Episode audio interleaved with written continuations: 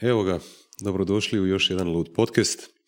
E, pa prije nego što krenemo, e, želim vam reći da u trenutku snimanja ove epizode 80% svih vas još uvijek nije pretplaćeno na Lud YouTube kanal, a onih 20% koji jesu, ovom prilikom vam se želim e, zahvaliti na tome.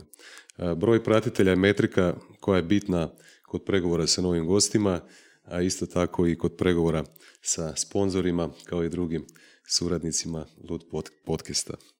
E, u ovoj epizodi Lud podcasta gostuje Mario Zulić, osnivač je glavni urednik nepopularne psihologije i istraživač psihodelika. Razgovarat ćemo o psilocibinu, MDMA-u, LSD-u, o mikrodoziranju, o herojskim dozama, o ego disoluciji i utjecaju psihodelika na obrazce, navike i uvjerenja.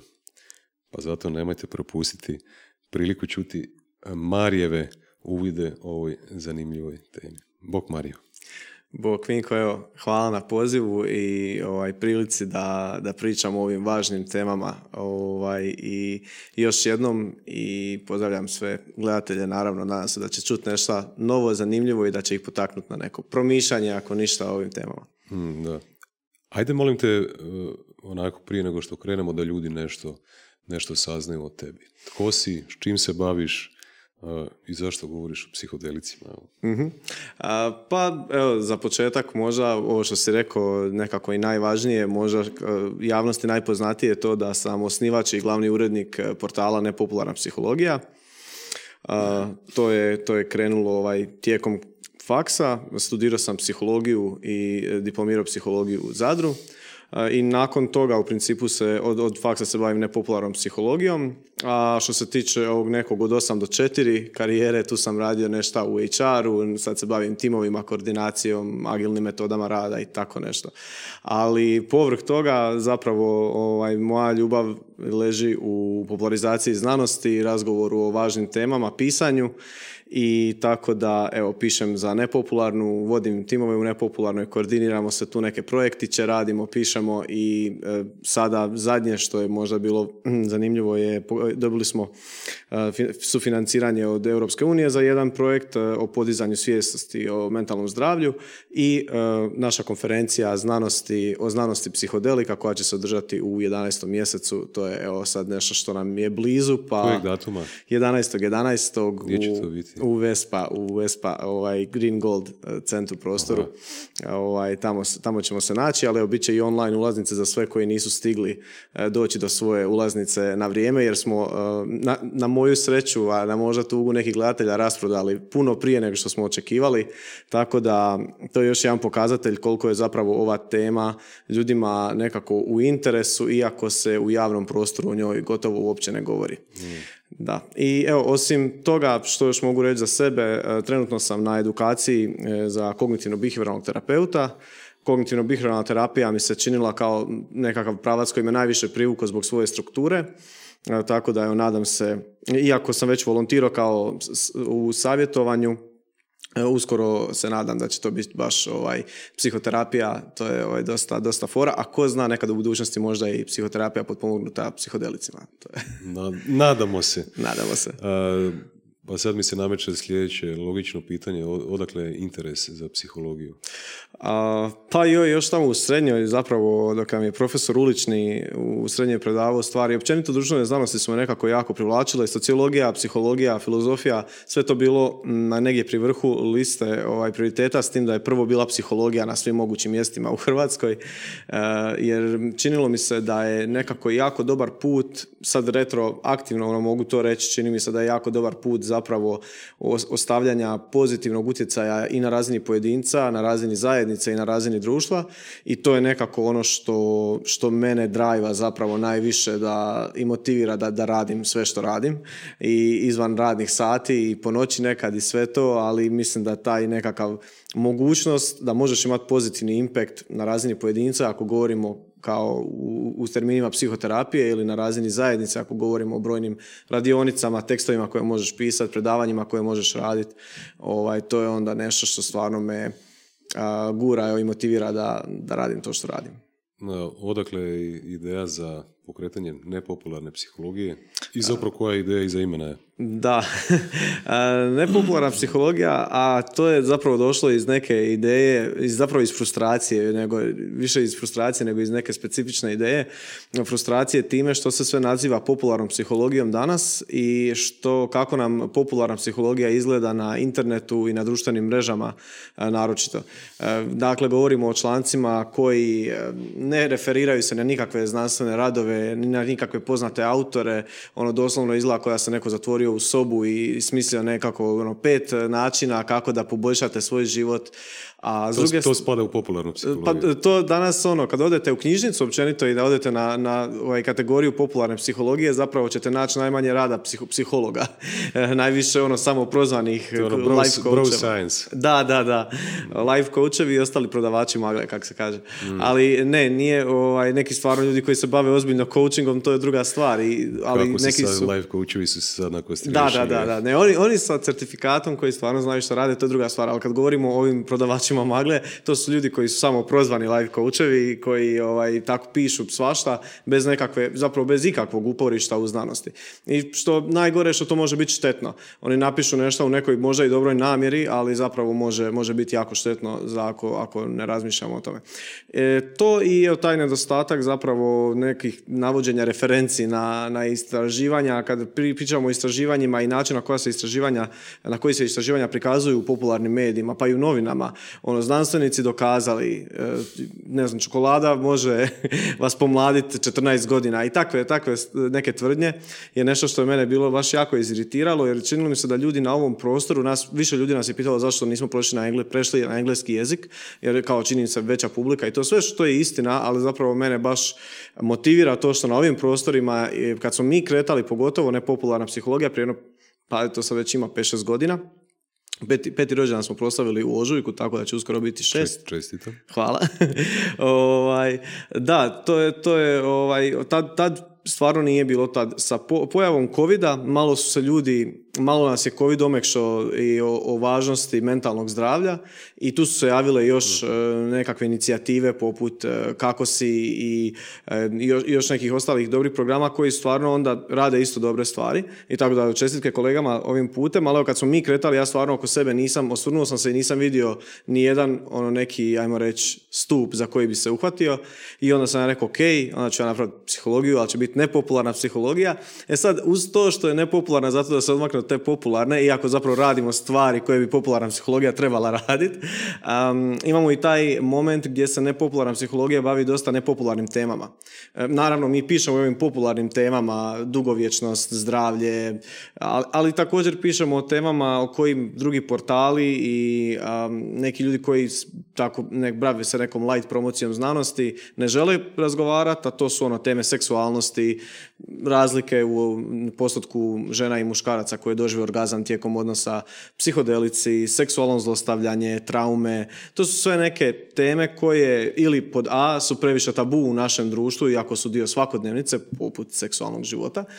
Uh, ili uh, B su pretamne za nekakav light uh, portal, pa sad nije lijepo pričati o tome, pa nećemo onda spominjati seksualno zlostavljanje. Nije, nije ni depresija, ni anksioznost, da. niti PTSP nisu baš light teme. Nisu, pa nekako nisu. mi se čini da se, da, ali da se ovaj, provlače kroz popularnu psihologiju. E, da, da, ka, ono, opet, e, ovisi iz kojeg ugla je u obrade, ali evo sad vidimo ovaj šta sa e, Stankovićem i sa Edom Majkom što pričaju o svojim nekim, to je super, mislim to je stvarno ono, pogotovo ako govorimo o mentalnom zdravlju muškaraca, to je posebna tabu tema ovaj, iz, iz različitih razloga, pogotovo se, još manje se govori o mentalnom zdravlju muškaraca kao specifičnoj skupini. Pa Leandro Tate ne, ne vjeruje u, u, u, ovaj, u depresiju, zato bi se razgovaralo o tom da, da. I uzmi motiku i onda, naš, riješćeš se depresije, to su ti savjeti. Nema ništa duhovnije nego ovaj, otići u borbu pa kad te neko opali šakom u glavu. Tako ćeš riješiti sve svoje probleme. Hajde da krenemo dalje. E, odakle uopće tvoja fascinacija sa psihodelicima? Pa iskreno moram priznati da nekako još od osnovne škole i svi filmovi koji su imali u sebi bilo kakve substance koji mijenjaju svijest, meni je to uvijek bilo zanimljivo. ali onda sam mislio nekako možda ćemo na faksu više raditi, učiti o tome. Nismo, nije to još dio studijskih programa kod nas, ali tako pred kraj faksa su nekako ovaj novi val psihodelika, zapravo kako dosta pratim te neke izvore novih istraživanja, nekako se tu počela riječ psihodelici dosta spominjati i jedno sam pročito par radova i stvarno zapravo uvidio je jednu kao prvo velik propust ono, naše znanstvene zajednice koja ne govori o tome, a s druge strane nekakav velik potencijal koji se krije u, u tim substancama. Potencijal prije svega da ono umanji patnju i da poboljša ljudska stanja, poremećaje i slično, da zapravo jednostavno pomogne da ljudima bude bolje, ako govorimo o ljudima sa određenim patologijama ili jednostavno kao sredstvo osobnog razvoja može biti jako inspirirajuće zapravo pročitati te tekstove ljudi koji su proživjeli to iskustvo. Ako govorimo, pogotovo ako govorimo o kontroliranim uvjetima u, u, u okviru ovih istraživanja o kojima pričam i koji ćemo pričati danas. E, tako da tu je zapravo nešto što je mene svaki tekst koji sam pročitao, svako istraživanje koje sam pročitao me navelo da pročitam još jedno, pa još jedno. E, nekako je ta tema me sama uvukla u sebe i onda i kad pogledate te dokumentarce, ovaj, evo, možemo preporučiti neke i ovdje, ima ova serija How to Change Your Mind na Netflixu, tu je zapravo, imamo četiri epizode gdje je svaka substanca dobila svoju epizodu, pa tako imamo epizodu LSD-u, psilocibinu, odnosno glavnim, glavnom psihoaktivnom sastojku iz magičnih gljiva ili gljiva ludara, kak se u mom selu su se nazivale ovaj, u Slavoniji. E, Odakle si iz kojeg sela? E, iz Orjevca. Iz Orjevca. To je pred Brodo, jel? Da, blizu Broda, tako je. Okay. Ovaj, pozdrav ja Orjevčanima. pa znam. E, eto, ja sam se rodio u Brodu. Eto, vidiš. Odrastao u Osijeku. sve je to blizu. Ali sve je to i slično što se tiče mentaliteta prema mentalnom zdravlju, a da ne kažem ovaj, prema ovakvim nekim novim... Uh, kad, kad nekom spomeneš tamo psihodelike, naš baš je... Kao, bez obzira... moj sinko, šta ti pričaš? Postoji se ti gluposti. da. Ovaj, I evo tako nekako, da, e, što smo spomenuli, How to Change Your Mind, tako je. Imaju četiri epizode, LSD, psilocibin, uh, MDMA i meskalin. Ok, malo si mi sad skočio ja, bi, ja bih htio da otpakiramo to od početka nekako. uh A, pa moje pitanje zapravo ide u sljedećem smjeru. Koja je etimologija, recimo, te riječi uh psihodelik? Što su psihodelici? Koje vrste psihodelika postoje? To se sad već malo nagrebao, koje vrste postoje ali koja je etimologija riječi i što su to psihodelici? Ajmo, ajmo po redu, da. Psihodelici zapravo je, kad, kad rastavimo tu riječ na ovaj, sajki ili duša i manifestacija ili neko otvaranje, to najčešće ljudi prevode kao nekakva manifestacija duše, manifestacija uma, ovisno na, na, koje, na koji prijevod e, naiđete, ali zapravo je to nekakvo otvaranje manifestacija. E sad, to nije nekakav znanstveni termin, kao što ćete prepoznati, ako e, jedan od e, zapravo vodećih stručnjaka prvog vala istraživanja psihodelika je skovo taj termin, Humphrey Osmond iz Kanade, ovaj, u svojoj prepisci sa Adolfom Huxleyem koji je napisao Brave New World, Vrata percepcije i ostala djela. To je, to je nekako bilo u njihovoj prepisci, je prvi put spomenuto to i ostalo Koje su to godine? A, to su, u, govorimo, zapravo 60. 60. Aha, 50. 50. 60. godine. Da. Jer LSD kao takav je 38 ovaj, prvi put uopće sintetiziran, a ja mislim da je uh, 42. zapravo uh, Hoffman ga uzeo namjerno. Od čega je sintetiziran? Isto iz neke biljke. Da, on je isto, isto zapravo vezan je sa, sa gljivama isto, ali ne tipičnim ovim gljivama, nego iz neke e, gljive koja je povezana sa ječmom, ja mislim, tako nečim. Tako da on je zapravo isto, on je, nije, nije on tražio psihodelike, on je zapravo tražio, on je istraživao lijekove za potpuno, potpuno drugu nevezanu stvar, nešto vezano za kardiovaskularni sustav, ako se ne varam, i onda je slučajno nabaso na LSD 25 koji je ovaj LSD koji mi danas pričamo, kao je postoje i druge vrste, ali on je zapravo to 308. otkrio i ostavio to po strani jer nije, nije znao da ima svojstva kakva ima odnosno nije znao njegov utjecaj na, na psihu. Dobro, to je zapravo prvi put da, da, da se zapadni svijet susreo sa psihodelicima kroz LSD i kroz, šta si rekao, ko je sintetizirao LSD?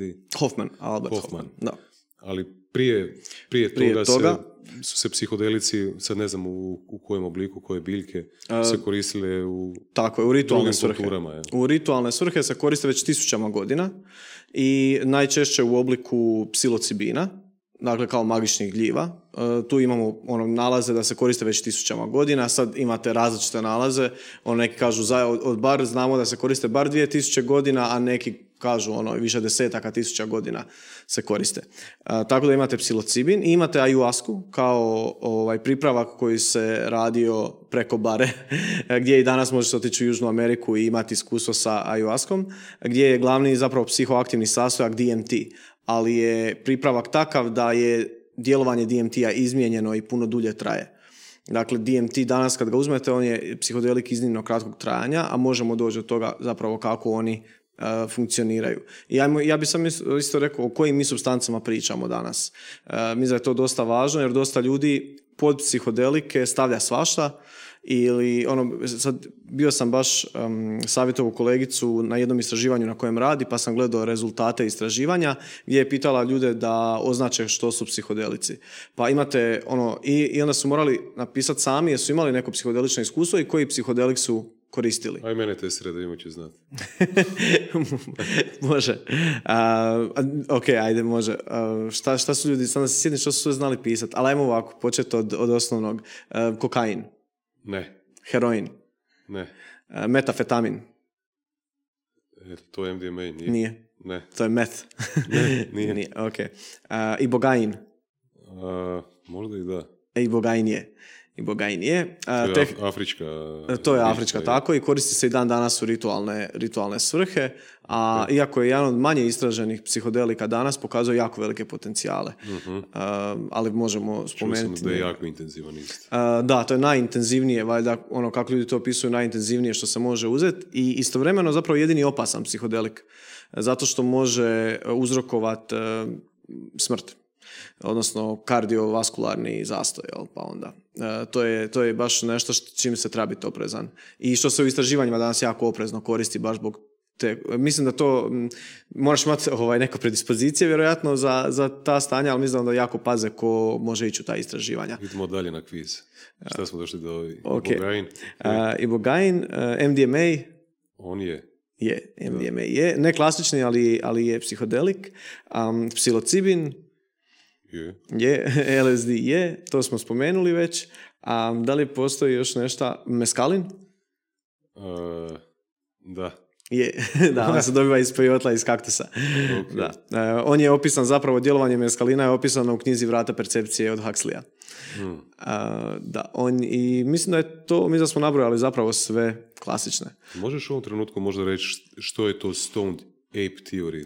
To se dosta često provlači kao nekakav Mm. uh, termin. Da, a to je... Teorija A, kroz Stone, psihodelike. da, Stone, Stone Ape Theory je zapravo pseudoznanstvena, nije znanstvena teorija uopće, to je... Opet um, bro science. Da, te, Terence McKenna je to ovaj, predložio, to je u hipoteza u nekom najbo, u najboljem smislu, ovaj, to je u najboljem slučaju hipoteza, a to je zapravo da su a, ideja da su psilocibi, psilocibinske gljive a, i odnosno bilo koje psihodelične substance, ali poglavito tu ljudi najčešće spominju gljive, Uh, jedan od katalizatora naglog kognitivnog skoka u razvoju u ljudskoj evoluciji. Dakle, u- mi imamo taj problem i zapravo mi kad smo učili evolucijsku psihologiju na faksu, imamo taj problem da uh, ljudska evolucija je tekla nelinearno u smislu kognitivnih sposobnosti. Da imamo taj nekakav zapravo kraći period gdje imamo uh, puno veći skok u kognitivnim sposobnostima kad govorimo mišljenje, jezik, dakle a- neko abstraktno mišljenje nego što bi očekivali ako govorimo o nekom linearnom rastu kognitivnih sposobnosti. Isto to, taj zapravo kognitivni skok je dala nadmoć našoj vrsti naspram ostalih. E sad, um, ono što Stone Ape Theory hipot, dakle, hipo- hipotizira je da su naši preci jeli gljive koji su im dakle bili ti zapravo katalizatori koji su im otvorili svijest ka tim novim procesima koji su im ubrzali razvoj mozga i slično. A ta teorija je problematična iz puno razloga. Prije svega ne možemo ju nikako potvrdnuti ni opovrgnuti, pa onda ne može ni biti neka znanstvena teorija. Um, da li je to neko nasljedno svojstvo, da, da, da li bi se to naslijedilo kad bi svaki pojedinac pojeo toga, koliko bi pojedinaca moralo pojest to i da li bi ti pojedinci bili oni s kojim bi druge jedinke radije spolno općile i napravile na, na, nasljedstvo, ovaj, to je sad isto upitno. Jel? Mislim, sve je to puno upitnika, tako da jednostavno mislim da Stone Ape Theory jako, jako zanimljivo zvuči, fora je, ali ono, zapravo današnjoj znanosti psihodelika ni ne pomaže ni ne odmaže. Ona to je napisana je u knjizi od Food of Gods, ja mislim da se zove knjiga od Terence McKenna i tamo je i ostala. Sad, mislim da u današnje perspektive ono, zanimljiv misalni eksperiment, ali ništa više, ništa manje. Znači, eh, ako sam te dobro shvatio, dok, dok si studirao psihologiju, postoji eh, između vas, vas psihologa eh, nepoznanica kako je ljudska vrsta, znači da je, da je postojao zapravo jedan očiti skok u razvoju. Da, da a još uvijek nije nikako... Pa postoje različite hipoteze, postoje različite hipoteze, ali problem s tim hipotezama je što možemo, možemo vjerovati da je bio nekakav ovaj, vanjski utjecaj, tipa kao što to Stone Ape Theory predlaže, uh ali um, opet moramo se vratiti na to što znanstvena teorija jest. Dakle, nešto što ne možemo provjeriti ni opovrgnut, može ostati samo hipoteza. Tako da postoji puno ideja zašto se to dogodilo, Stone Ape je jedna od njih, ali mi ne možemo sa sigurnošću i teško je da ćemo ikad moći sa sigurnosti reći aha, to je bilo sigurno zbog toga. Jer iz današnje pozicije kako bi se to uopće moglo dogoditi, da, da budemo sigurni u tako nešto. Mhm. Da. A mislim da su znanstvenici tu dosta zapravo oprezni nego što ljudi misle. Ako, zato što ljudi vide naslove, znanstvenici pokazali. Tako da, da. Ok. Uh, Možda bi se sad u ovom e, dijelu mogli fokusirati malo na ulogu psihodelika u psihoterapiji. mm da. Ja, ja se... kasnije bi se možda ovaj, volio zadržati nešto i na, na ovom dijelu uh, uloge psihodelika općenito u, u, osobnom razvoju čovjeka, ne samo liječenje, nego, nego razvoj. kako to izgleda u, u psihoterapiji? koji, koji psihodelici se točno koriste i kako izgleda taj proces. uh Pa još sam možda da se ovaj, čisto samo vratim korak unazad. Ovaj, rekli smo ove sve psihodelike koje smo mi nabrojali, čaj, čisto da ih ponovim još jednom da znamo o čem pričamo. Znači LSD, psilocibin, odnosno gljive, um, MDMA, ibogain, meskalin, to su nekakvi, i DMT, to su klasični psihodelici. E sad, ovo baš ovo što ti pitao, koji se koriste? Zapravo mi kad govorimo o psihoterapiji i integraciji i korištenju psihodelika u te svrhe, ne govorimo o svim njima, iako se u manjoj ili većoj mjeri danas istražuju svi. DMT zapravo dosta malo i Bogain isto malo, ali evo ja sam baš prije par dana bio sa priča, imao razgovor sa kolegom koji je radi istraživanja ibogaina, mikrodoze ibogaina, dakle nisu opasne, e, sa pacijentima s Parkinsonovom i imaju izvrsne rezultate. Gdje ljudi ono, ponovno hodaju, voze bicikli, tu razinu izvrsne rezultate. I ja sam baš bio fasciniran. Pa malo pričao o njihovim istraživanjima koje trenutno rade u Kanadi. Tako da i Bogain se isto kreće istraživati više nego ranije. Do sad je bila tu dosta onako to zatišje. nije pitanje psihoterapije, nego pitanje baš izlječenja da, nekakvih težih da. Tak, tako da je ono, ne znam, ja sam isto baš bio fasciniran. Tako da mislim da ćemo još o Bogainu tek slušat više a u velikim dozama se koristi za ovisnost i to je jedan od najuspješnijih tretmana ovisnosti o heroinu. Gdje su ljudi, da, i bogain, gdje su ljudi nakon jednog uzimanja i bogaina prestali biti ovisni o heroinu, što je onako zapravo jako, da. Ali opet kažem, imamo tu stranu gdje je i bogain užasno intenzivan i užasno može biti čak i opasan. Ako nisi umor, izliječio si se. da. da. E, i sad, e, na stranu i bogain i e, i DMT koji se jako malo koriste. Danas najviše istražujemo psilocibin, LSD, nešto u manjoj mjeri i MDMA, uh, MDMA u dosta velikoj mjeri. I možemo odmah povući nekako i crtu sa kojim stanjima se najviše povezuju.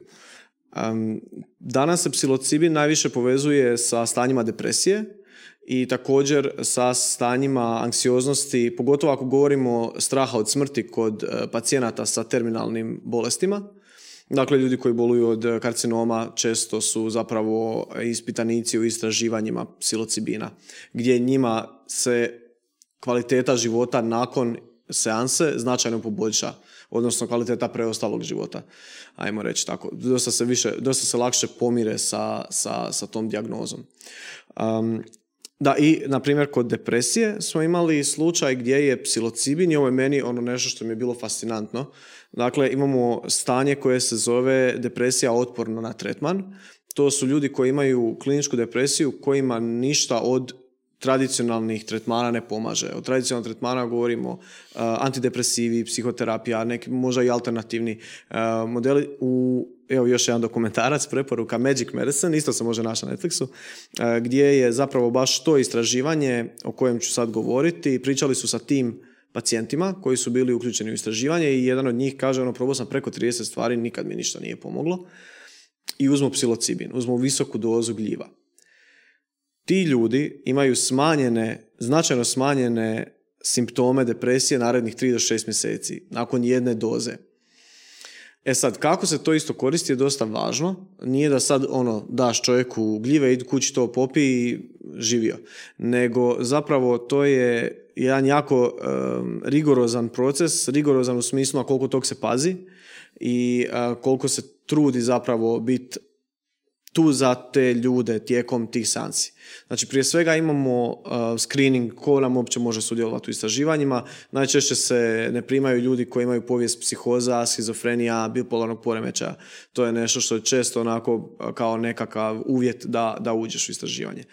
Kad si u istraživanju imaš pripremne seanse sa psihoterapeutom gdje, uh, ili sa stručnjakom za mentalno zdravlje, ovisno sad ko radi istraživanje, gdje zapravo prolazite sve ono što se može dogoditi sve ono što će se dogoditi, što, što, što možeš um, očekivati da ćeš proživjeti tijekom tih 4 do 8 sati, ovisno o čem pričamo, ovaj, na tijekom te seanse. Kako će to izgledat, ko će biti prisutan, što ako ti se javi osjećaj straha, anksioznosti, što ako vidiš ovo ili vidiš ono, što napraviti u tom trenutku. I e, ta priprema u kombinaciji s tim da su kraj osoba koje su trenutno u stanju psihodeličnog iskustva, u stanju tripa, ajmo reći, e, gdje oni paze na njih, gdje su tu za njih, ne razgovaraju s njima, osim ako pacijent ne razgovara s njima. Dakle, ako pacijent ne započne razgovor, jer su psihodelična stanja dosta sugestibilna, pa čisto da izbjegnu to, tu se izbjegava nekako sad iniciranje, poticanje razgovora. Pravi posao dolazi tek nakon, gdje imamo integrativne susrete. Ali hoću reći da ova priprema zajedno s tom pažnjom koja je pridana tom jednom jako ugodnom prostoru, gdje je ono krevet i neka ugodna atmosfera, prigušena svjetla, lagana glazba svira, pacijent ima povezna očima i leži u krevetu, može držati terapeuta za ruku, ne mora. Oni su tu za njega ako mu trebaju. I ono što zapravo se događa tijekom ta četiri sata je e, intenzivno iskustvo te osobe koja proživljava šta god treba proživjeti. Sad, e, zanimljiva stvar kod psihodelika i ono što se znanstvenicima nekim ne sviđa je to da je ja, nema uniformnog iskustva. Možemo reći ono, percepcija vremena će ti se produljiti pa će ti se činiti ovo puno dulje nego četiri sata. To je ono što će se svima dogoditi. Ali što ćeš to ti vidjeti, e, doživjeti i ne znam, emocionalno prožvakat, to jako ovisi o tvojim iskustvima, o tome zapravo što je možda uzrok neke tvoje patnje ili ovisnosti, e, što je ono što je možda nisi proradio nekoj psihoterapiji, a trebao si. E, jedan čovjek je rekao, jedan sudionik nekog istraživanja, kao ovo je kao da sam e, zgužuo ono 100 sati psihoterapije u 4 sata. Tako da ono, imamo te neke opise i ono što je jedino, je zapravo ironično, jedina konstanta između ovaj iskaza ovih ljudi je to da im nedostaje verbalnog alata da opišu to što su proživjeli. mm Ali ono što neki indikator može biti koliko, to, koliko je to intenzivno i značajno je istraživanje iz 2006. od Griffica koji je na zdravoj populaciji radio ovaj istraživanje gdje je jedna trećina sudionika rekla da im je to najvažnije, najvažnije iskustvo u životu a dvije trećine, ako uzmemo tu trećinu i još jedna trećina, dvije trećine je smjestilo u top pet iskustava u životu. I kad su pitali, pa koja su to druga iskustva s kojim uspoređujete to? Pa kao rođenje prvog djeteta, sklapanje braka, on, kad mi je otac preminuo, to mi je bilo jako značajno i onda gljive. I ovaj, otplatio sam kredit. E, olakšanje nakon kredita. Ovaj, tako da to nam zapravo govori o jednom strašnom emocionalnom značaju ovih iskustava za ljude. Naročito ako govorimo za ljude kojima ništa nije pomoglo, hmm. umanjenju njihove patnje i onda dogodi se ovo što im je značajno pomoglo, bar narednih šest mjeseci. Kod općenito kliničke populacije e, sa diagnozom depresije imamo za zadržavanje efekta i do godinu dana. Ali ajmo reći ovo je jako teška populacija u smislu jer im otporni su na bilo koji drugi tretman. Pa onda kod njih situacija možda još i teža. I, i tu, tu vidimo zapravo pomak. Jel bi te mogu pitati sljedeće? uh šta znači u, u, u tom kontekstu set, šta znači setting, kako to detaljno i specifično izgleda, da li je pacijent sa zatvorenim očima ili sa otvorenim očima, možeš malo detaljno mm opisati taj da. Znači, rekao si, taj dio traje, recimo, koje su doze koje se daju pacijentima. Sad ćemo se bazirati na psilocibini, jel tako? Može. ćemo o psilocibinu, koliko to dugo traje, šta je, set, šta je setting, da li je s otvorenim očima, zatvorenim očima, a onda ćemo se kasnije malo nadovezati na ovaj integrativni dio. Može. da, dakle, set i setting je zapravo koncept koji je prepoznat e, kao jako važan u ovim istraživanjima, a e, to je zapravo odlika prostora u kojem se nalazimo, e, ljudi, dakle to je nekakav setting.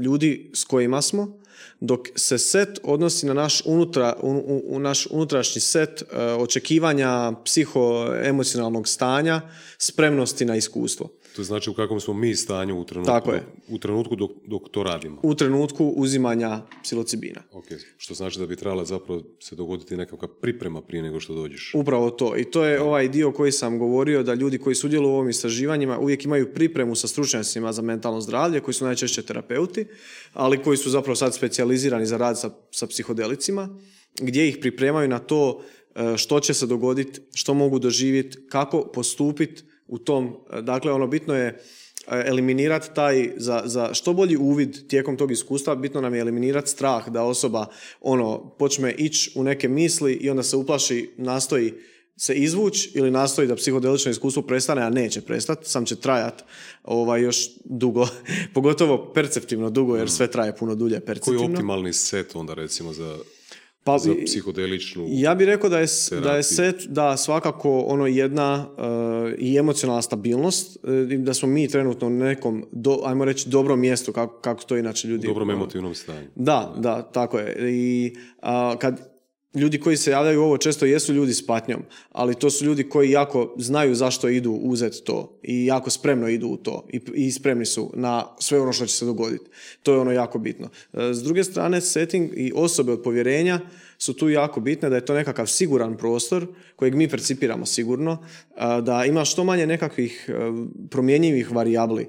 I to je ono gdje ljudi koji dožive bad trip, ajmo reći ono, bad trip kad ga operacionaliziramo govorimo o psihodeličnom iskustvu koje je ispunjeno anksioznosti i strahom i paranojom um, da ćemo ono ili da ćemo umrti ili da se da ovo nikad neće prestati da smo mi sad ono poludili i ostaćemo ludi.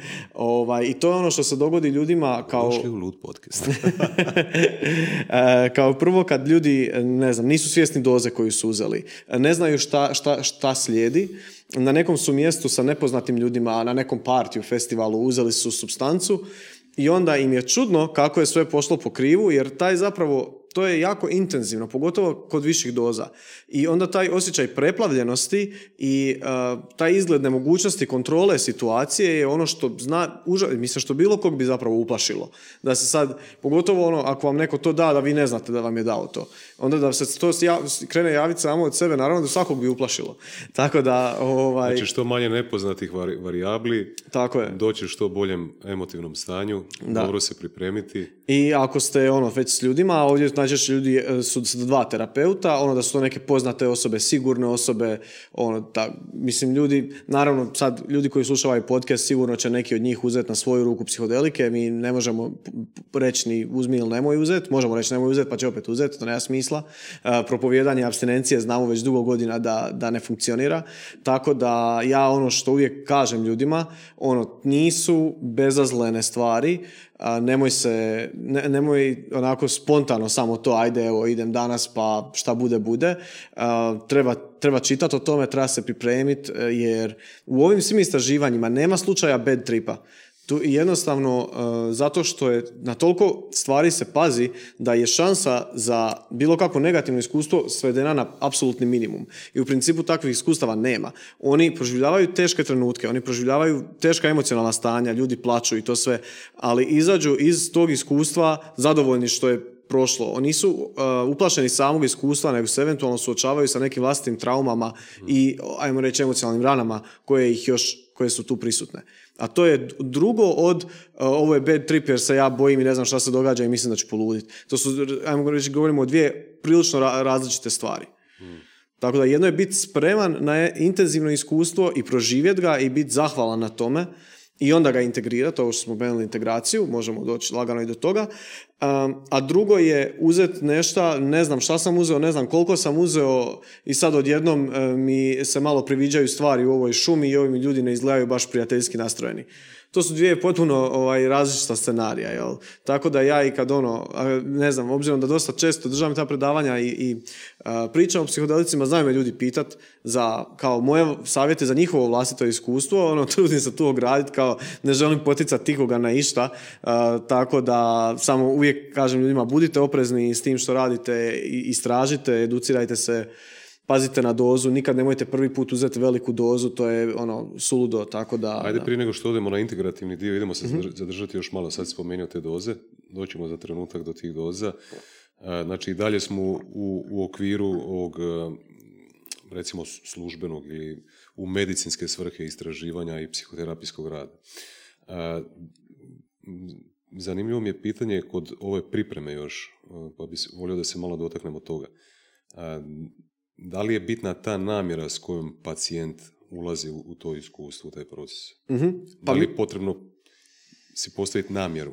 E, pa, Zašto to radim? Da, da li ovaj, izlječenje ili nešto drugo? Mislim da namjera pogotovo postoji... Ili detaljno, specifično koji im je cilj uopće ono? Da, mislim da namjera definitivno... nekakav problem, šta ja znam, s ovom osobom, s onom osobom, sa svojim nekakvim uvjerenjima, stavovima. E, mi možemo ući s tim mi možemo ući s nekom namjerom. E, to ne znači da će naš tri potići u tom smjeru. E, istraživanje Bogenšuca i suradnika iz 2016. je to jako dobro pokazalo. Oni su imali osobe koji su, dakle, bilo ovisno o alkoholu i radili su s njima istraživanje. E sad, oni su u 36 tjedana praćenja imali izvrsnu, izvrsnu, ovaj, izvrstan postotak trijeznosti. Dakle, abstinencije, oni su pratili 36 tjedana nakon jednog uzimanja psilocibina, imali su izvrsne rezultate. A s druge strane imamo neke sadržaje tih tripova, ljudi opisuju čim su se bavili i nije nužno da su oni bavili samo pitanjem alkohola, to je pitanjem alkohola kao takvim, ili da se alkohol uopće pojavio nego se bavili nečim drugim što je zapravo možda bilo u pozadini tog svega. A alkohol, e, kako su neki ispitanici rekli, kad se i pojavio, bio je dio nekog šireg psihološkog konteksta. A ne sad samo ono, e, ono ja pijem, zašto pijem. Nije to misao, nego je bavljenje nečim drugim, a zapravo ovo je, ajmo reći, posljedica tog nečeg. I zapravo su oni bavili drugim stvarima u, u svojim životima koji su onda zbog čega, znamo da, e, mislim, mi znamo da alkoholizam kao takav je posljedica često nečega. E sad, i znamo da ljudi, ne znam, tijekom nezaposlenosti su skloni e, razviti ovisnost ili tijekom procesa tugovanja i tijekom procesa nekih teških emocionalnih stanja općenito. Jel, ono, kako često ljudi kažu, ono, rastavio se pa je onda počeo piti. imamo znači neke trigere e, koji služe, kao sad malo iz KBT-a posuđujem, ali imamo te trigere koji nam onda e, otvaraju put u neka destruktivna ponašanja. Kognitivno behavioralna psihoterapija. e, e, da, tako da ovaj, e, to, to je što se tiče namjere. Ali s druge strane, ti ljudi se javljaju u istraživanje s namjerom. Znači, ljudi koji su se javili kao ispitanici istraživanja za alkoholizam, oni su se javili sa namjerom da se, ono, da se bave tim pitanjem. I zanimljivo je da ljudi koji su se javili ono zbog toga, nekako su mjerili su im to i onda ok, prestali su pit. Ljudi koji su se javili zbog pušenja, njih 80% je prestalo pušiti. To mi je nevjerovatan podatak. Da, to je, to je bilo baš, to je ono, na malom, na malom uzorku je do duše i treba ponoviti sad na većim uzorcima, ali zapravo fascinantno velika postotak uspješnosti. Ja sam ti slušao podcast prezentaciju od Hubermana, uh znaš koji je Huberman, da, da, da. zna puno ovaj, gledatelja isto, da od svih ljudi koji pokušaju prestati pušiti, uz nekakve ove tradicionalne načine prestanka pušenja, 5% ljudi uspije a 60% od tih 5% u godinu dana opet se vrati pušenju. Tako da mi je ovaj podatak od 80% da, da. nevjerovatan. A, kažem, to je dosta, bilo istraživanje dosta malom uzorku, ali e, kad bi se ponovilo na većem uzorku možda bi bio manje, možda bi bio 60, ali 60% je ogroman naspram tradicionalnih ovaj, tradicionalnih metoda. Tako da to mi je, to je isto bilo dosta zanimljivo. I ljudi bave se onim, ajmo reći, e, odvedeva, trip odvede ljude na ono što ih najviše smeta, ali možda na ne samo ponašanje. I ono što, kad, kad dotaknut ćemo se neuroznanosti pa ćemo pričati o tome, ali to je ta mogućnost usvajanja novih obrazaca ponašanja koja je vidljiva kod ljudi koji imaju intenzivno iskustvo. I sad samo da se vratim, osvrnem na doze, u ovim istraživanjima, svim istraživanjima kojima smo pričali do sad, govorimo o visokim dozama. Dakle, ne o dozama koje ljudi rekreativno koriste kad se druže s prijateljima pa sad će ovaj, uzeti neku dozu. Govorimo o zapravo značajno visokim dozama. Koliko su, koliko su te doze? A ovisno, sad ovisno o istraživanju, da, to imamo lagu nestandardiziranost. To su doze psilocibina baš. Da, ne govorimo... psihodeličnih gljiva. E, da, mislim, psihodeličnih gljiva, ovaj, sad, ne, ne. Koliko recimo u, gramu gljive ima psilocibina? A, to je sad isto ovisno koje. To je dosta, kažem, imamo tu blagu nestandardiziranost u znanosti i onda se to pokušava kroz istraživanja malo standardizirati. Ono što možemo reći, da ajmo ekvivalent u većini istraživanja bi bilo da pojedete 5 grama gljiva, je, to je ono, visoka doza, Okay. Da, i to je heroic dose za neke i to je ono zapravo onda što se, što se uzima često i u istraživanjima. U istraživanjima uzimaju 5 grama. Da, ajmo reći ekvivalent, ekvivalent često, da, često zna biti taj oh, ekvivalent, da. Sad ono, može varirati od istraživanja do istraživanja malo, ali u principu visoke doze se smatraju sve iznad 3-4 grama, pa nadalje su visoke doze, jel? Tako da... Bome opasne doze.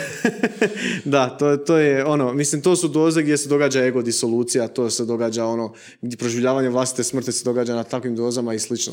To, e, i baš zato kažem, to nisu ono ZKPK doze, a s druge strane, ovaj, tipa u ovom baš istraživanju sa alkoholizmom koje sam spomenuo, oni su imali korelaciju između ono tog nekog intenziteta, doživljenog intenziteta, iskustva i ostajanja trije, ono, abstinencije.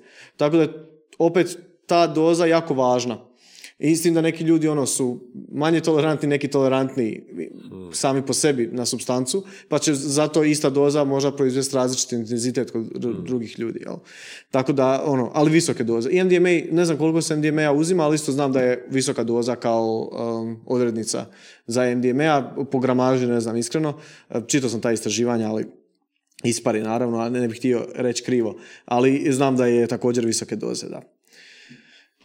I uh, mislim da, da, da, se nismo ovaj, uh, fokusirali na još jedno moje pitanje, da nismo odgovorili na njega. Uh, da li se radi to sa otvorenim očima ili sa zatvorenim Aha. očima? Ovo pitanje povlačenja sam slušao Hubermana, uh-huh. baš imao prezentaciju o psilocibinu, ono, dva sata, pa je spominjao to, to, recimo toga se nisam ranije dotakao, pa mi je to pitanje zanimljivo. Da, to je dosta zanimljivo. Ovaj, znaju ljudi često opisivati kako na zatvorene oči e, tijekom psihodeličnog iskustva tjeraju da se okrenemo prema sebi i zapravo tjeraju nas na taj neki naš pogled prema unutra. I zbog toga sve u istraživanjima vidjet ćete, ako budete gledali seriju How to Change Your Mind, gdje stvarno imamo prikaze pacijenata u sobama ili film Magic Medicine, oni imaju poveze na očima. E, tako da, e sad, ukoliko pacijent, znači, to nije Uh, koliko pacijent odluči skinuti povez, ga neće spriječiti, pogotovo u takvom stanju sugestibilnom i ono, ajmo reći ranjivom, ovaj, sigurno je da će to moći, ali ono što je preporuka da se imaju taj povez na očima jer onda nas nekako tjera prema unutra. Dok je otvorene oči nas više vrate ono u neku socijalnu situaciju i gledamo prema van, koju isto izmijenjeno doživljavamo, izmijenjeno doživljavamo možda ovaj, odnos jedni prema drugima, ali zapravo mi pacijente više nam treba da se oni bave sobom u tom, u tom trenutku i svojom patnjom ili zbog čeg god su tu ili osobnim rastom ili čem god. Mislim, osobni rast je zapravo samo bavljenje patnjom koja nije dijagnosticirana često. Tako da, ovaj, uh, opet govorimo o nekim, onom što nas negdje muči, što leži u pozadini, jel?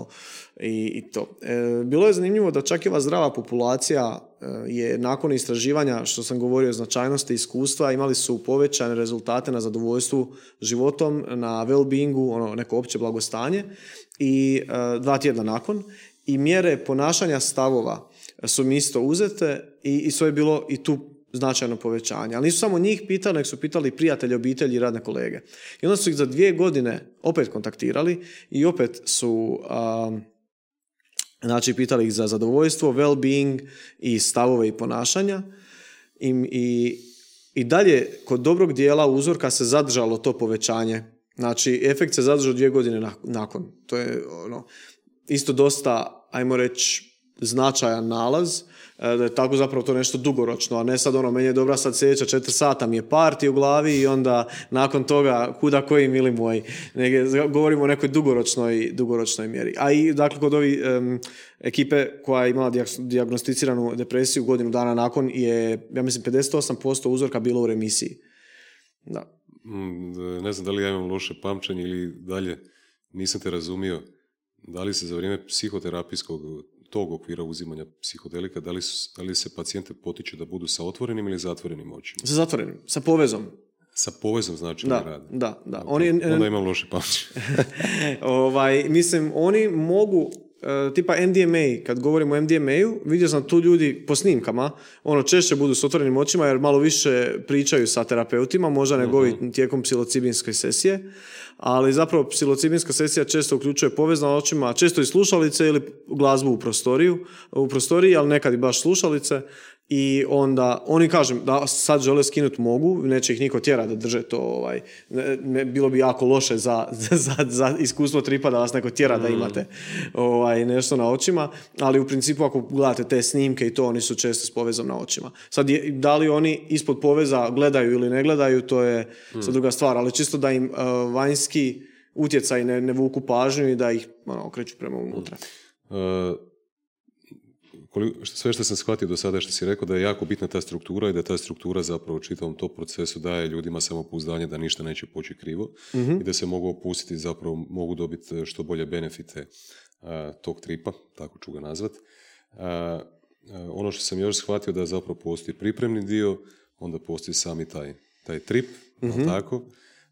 da li bi mogli još nešto dodati e, u, u tom segmentu, znači to, dok smo u procesu, a da, da smo zaboravili reći da je bitno? Pa e, zapravo mislim da smo dosta dobro pokrili to, dakle dolazak ljudi, to traje manje više ono cijeli dan i još taj dan jer to sam, sami trip traje, ako govorimo o psilocibinu, neka četiri sata kad govorimo o seansama gdje MDMA se uzima, to traje i do 8 sati, to je ono cijeli dan, ne, često se potiče ono da... Radni dan. Da, radni dan. Ovaj, samo ono radimo na sebi. najbolji, najbolji rad. Da. Ovaj, I onda ono, često se tu uključeno i neko prenoćenje, nekad, tako da ima tu, i onda kreće integracija. Zapravo, integracija je ono što integracija je... Integracija sljedeći zapravo. Da. Sljedeća faza. Da. Šta bi to točno, kad, kad slijedi ta integracija? To je sljedeći dan, nekoliko tjedana poslije pa i kako to izgleda uopće? Integracija kreće onog trenutka kad završi ovaj iskustvo. Uh, ozbiljan... Odmah? Pa sad, da, mislim integracija je zapravo integriranje onog što smo upravo doživjeli u naš svakodnevni život, u naš način mišljenja, ponašanja uh i svega. E sad, Um, integracija se najčešće radi uz pomoć psihoterapeuta koji onda zajedno sa pacijentom nekako izvlači maksimum iz tog iskustva. Jer ljudi mogu doživjeti neki uvid sami, i, ali onda je zapravo ono, ok, a što je to značilo? Što je to za tebe značilo? Kako? I onda zapravo još, ajmo reći, produbljivanje nekog tog smisla u tom iskustvu je ono što se na integraciji, što je na integraciji u fokusu. I ono najčešće kreće nekoliko dana odmah nakon iskustva. Ne, ne naravno čim iskustvo završi, ali e, može krenuti dan, dva nakon i onda zapravo su to em, nije jedno, nego su više susreta sa terapeutom. Dakle, sad, ovisno o istraživanju i postoje različiti modeli ovaj, koliko, koliko i kada i A kako. očito i više iskustava između. Znači priprema iskustvo integracije, pa onda opet priprema iskustvo integracije. Za psilocibin najčešće ne. E, Za psilocibin se najčešće radi jedno iskustvo, jedno s visokom dozom, eventualno može biti jedno pripremno sa nekom poludozom, čisto da ih malo uvede, ali u nekim istraživanjima jedno, istraživa- jedno uzimanje psilocibina do dva e, i to je to. Sa MDMA-om najpoznatiji protokol od MEPS-a koji se bavi PTSP-om e, i izgleda ovako. Tri pripremne sesije, e, MDMA, tri integracijske sesije MDMA, tri integracijske sesije MDMA, tri integracijske sesije, to je to. Dakle, tri uzimanja. Znači, tri uzimanja MDMA kroz ne znam koliko tjedana. Do- Dosta je to rašireno, ja mislim, sad is- iskreno od 12 ili više, ali rašireno je kroz neko vrijeme. Ovaj, I, na primjer, to je istraživanje koje je značajno e, za spomenuti, ja mislim i u kontekstu istraživanja PTSP-a, i u, u, u odnosu liječenja PTSP-a, MDMA i mislim da je to jako bitno razgovarati o tom i tim istraživanjima jer i mi kao mm, ajmo reći nacija i ovaj cijeli zapravo dio šta god mi rekli da je to neka tranzicija gdje imamo značajan postotak ljudi sa dijagnozom PTSP-a. I kad vidite nešto što nakon istraživanja koje je odo- odobrilo FDA i sad je zapravo MDMA je pred legalizacijom u Americi, oni su došli do, znači završavaju fazu 3 gdje imaju četiri faze odobravanja nekog lijeka za korištenje u tretmanima, općenito, ne u istraživanjima, nego općenito da se može dobiti pravo na tretman ovaj, onda je to jako značajno. Znači, kod njih je to, um, s druge strane, Australija je već legalizirala. Znači, ona je već legalizirala liječenje depresije psilocibinom, MDMA i PTSP. I e, sad sam da, neku ono, paralelu povučem u tim istraživanjima. U zadnjem istraživanju treće faze MDMA i PTSP-a 70% uzorka nakon završetka te terapije sa MDMA-om nije zadovoljavalo kriterije za PTSP. Znači oni više nisu zadovoljavali kriterije za dijagnozu PTSP-a. Što je fascinantno. E, u kontrolnoj skupini, kontrolna skupina je dakle išla isto, tri pripremne sesije placebo, tri e, psihoterapije placebo, dakle samo uz placebo, isto znači samo psihoterapija. Kod njih e, je bilo od istraživanja do istraživanja između e, 32 i 48%. Ajde da se vratimo, molim te, nazad, malo smo skrenuli s teme, Mhm. e, integracija. Da, e, int- inte- integracija... Probaj, probaj nam opisati točno kako izgleda taj, ta faza. E, Pa integracija zapravo dosta ovisi o tome što se uzelo i ovisi o tome što je osoba proživjela. Ali zapravo ako gledamo, na primjer ovo istraživanje, integracijske susreti bi bili ova tri susreta između uzimanja, su integracijski susreti gdje se zajedno sa terapeutom ili stručnjakom mentalnog zdravlja, najčešće govorimo o psihoterapeutu, zapravo izvlači em, smisao tog iskustva i način na koji će to promijeniti naše djelovanje sutra. Zapravo se traže dugoročni benefiti tog iskustva. Tako je. I mislim, ne- što ne znači da dugoročni benefiti bez integracije ne bi pos- postojali. Neki ljudi ono sami taj sam uvid im da to, ali integracija je ono što to napravi konkretnijim, integracija je to što napravi dugoročnijim možda i što to pretoči u nešto konstruktivno. I to je, to je gdje je integracija zapravo ključni dio. I pogotovo ako je osoba doživjela neko emocionalno e, negativno iskustvo, u smislu da su doživjeli neku retraumatizaciju, ili proživljavanje, ako govorimo retraumatizacija, to je ponovno proživljavanje neke traume, ovaj, ili, ili tako nešto, to su neka intenzivna iskustva koja se mogu dogoditi i onda zapravo sa terapeutom je jako važno da pričamo o tome, a ne da to zapakujemo opet, ono, gurnemo negdje dolje i odemo kući. To je, to je zapravo ta, ta osnovna razlika. Koliko je recimo verbalizacija svega toga što se dogodilo a, bitna za, za tu integraciju? Da, da čovjek sam sebi svojim riječima is, kaže Pa ja mislim da je, ili da, da, čuje sa druge strane. Ja mislim da je jako važno, jer ako govorimo o ne psilocibinskoj terapiji, dakle općoj psihoterapiji, koliko je verbalizacija, koliko je nešto izreć važno, koliko je nešto, nekad samo napisati je nešto važno. Ljudi kad napišu stvar, zgužvaju papir i bacaju u smeće, drugčije se odnose prema tome što su napisali, iako je to samo na papiru koji je zgužan u smeću, nego ako je samo u njihovim glavama. Kao prvo, oluja misli može postati puno kristalizirati se, kristalizirati se u neke konkretne misli. Dok je nama samo neka šuma. Ono, znam da sam anksiozan i sam sam napet, ali zapravo ono kad kad izreknem, kad dođem do toga zašto sam stvarno anksiozan, mm. to postane i mi sami svoj problem drugačije promatramo. Mm. Da, a pogotovo ako govorimo o MDMA-u o, i ovom istraživanju PTSP-a, gdje ljudi, um, sad to je, to je dosta specifična priča, ali mislim nekako da je bitna i, u ovom kontekstu, um, jer je MDMA na ljude djeluje tako da, sad ne znam koliko se čito PTSP-u općenito tome, uh, to je stanje gdje ljudi jako teško, na primjer, pristupaju toj traumi koja se dogodila. E, brokino područje koje je zaduženo za govor se zna ugasiti doslovno i verbalizacija traume je nemoguća. Fizički je nemoguća. E, ono što se događa na MDMA-u je zapravo obrnut, obrnuto djelovanje na prefrontalni korteks i amigdalu koji je centar za ono procesiranje emocija, obrnuto od traume djeluju, od PTSP-a, i na hipokampus djeluju onako da ga povežu s drugim dijelovima i ljudi mogu verbalizirati svoju traumu bez, uz, uz jednu ogromnu dozu empatije prema sebi. Što je ono što često nedostaje zapravo u, u toj verbalizaciji uh, traume kad se verbalizira. Ono, ljudi, imamo često krivljenje sebe u većoj manjoj mjeri ili ono, um, krivljenje nekog drugog koji možda taj empa, MDMA je empatogen sam po sebi i empatija prema sebi i prema drugima je nešto što svatko ko je probao MDMA je doživio.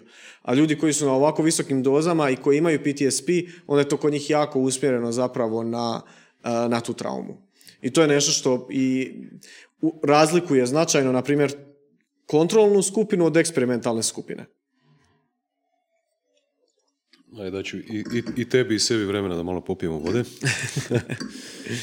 e, ono što sam e, ti rekao malo prije u, u kojem smjeru bih htio ići dalje je zapravo da sad smo više si puta ti spomenio e, zdrava populacija i populacija koja je došla tamo sa nekakvim zdravstvenim e, problemima, uglavnom mentalne prirode.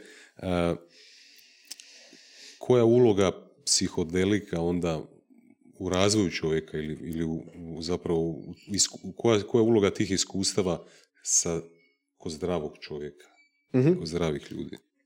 Pa ja mislim da je kod zdrave populacije, sad tu govorimo opet o različitim modelima uh, gledanja na upotrebu psihodelika. Čak možemo ovdje pričati o onim rekreativnim korisnicima. Da, da. Sad. Što je recimo totalno drugačije, ovaj, e, da. drugačija priča od ovog dakle, strukturiranog načina. Upravo to. Imamo jednu perspektivu koja kaže psihodelike trebaju koristiti samo ljudi koji su klinička populacija i to uh, baš ona klinička populacija gdje je pokazano da ovo značajno pomaže ili pomaže više nego nešto drugo. Onda imate ljudi koji će reći uh, zapravo svi bi trebali moći proživjeti ovo iskustvo jer kao što smo vidjeli u ovom istraživanju iz 2006. i 2008. Znači, to se govorimo o zdravoj populaciji koja nije imala, to im je bio prvo, psiho, prvo psihodelično iskustvo svima, imali su pozitivne promjene u svojem mišljenju, stavovima, ponašanju, zadovoljstvu životom, well-beingu. Zašto je to nešto što bi mi morali ograničiti na kliničku populaciju, zašto ne bi mogli dozvoliti da bilo koja zdrava osoba može otići u institut ili nekakav centar koja, koji se bavi psihodeličnim uh, terapijama, ima tamo svog terapeuta s kojim napravi pripremu, ima terapeute s kojima napravi iskustvo. Sigurno se to negdje u svijetu odvija. Ili, ili ima, ima, naravno. ne, gledajte, vi možete i kod nas otići naći retreatove, ovaj, underground retreatove, može se u Hrvatskoj, ono, ima, ima ljudi koji to rade, ali ja govorim ovdje da bi to trebali raditi licencirani psihoterapeuti terapeuti koji znaju šta rade. A opet samo prozvanih šamana imamo dovoljno u društvu. sad, neki su bolji, neki su loši kad govorimo o samo prozvanim šamanima. Tako da neki, će, neki su otišli na neko tako isku, underground iskustvo u Hrvatskoj i kažu bilo mi je super, ja ne bi nikad. Ovaj, jer, ne znam, uvijek volim da sam u dobrim rukama. A, I onda ako bi to takav oblik osobnog razvoja bio omogućen, onda bi zapravo bilo koja osoba mogla otići i doživjeti to. E sad, koji su neki efekti, što možete, što, što, što, to, baš što sam rekao, samo zato što nemaš dijagnozu, ne znači da nemaš razloga odlaska na psihoterapiju općenito. Jer mi danas imamo, većina ljudi koja se javi psihoterapeutu, e, nema neku postojeću dijagnozu Mislim, dobar dio ih ima, naravno, nešto, ali često se ljudi javlje proces tugovanja. ne znam, ne mogu, zapeli su, ono, nemaju motivacije ili su zapeli, općenito imaju osjećaj stagnacije u životu. To su sve neka stanja koja ne zahtijevaju možda neku dijagnozu ili posebne lijekove, ali zapravo puno tog u psihoterapiji, običnoj KBT-u, bilo kojoj, može nam pomoći tu. Da lakše procesiramo svoje emocije, da šta god nas trenutno muči. Psihodelici su isto jedan način koji potpomognuti, dakle to je, govorimo o psihoterapija potpomognuta psihodelicima.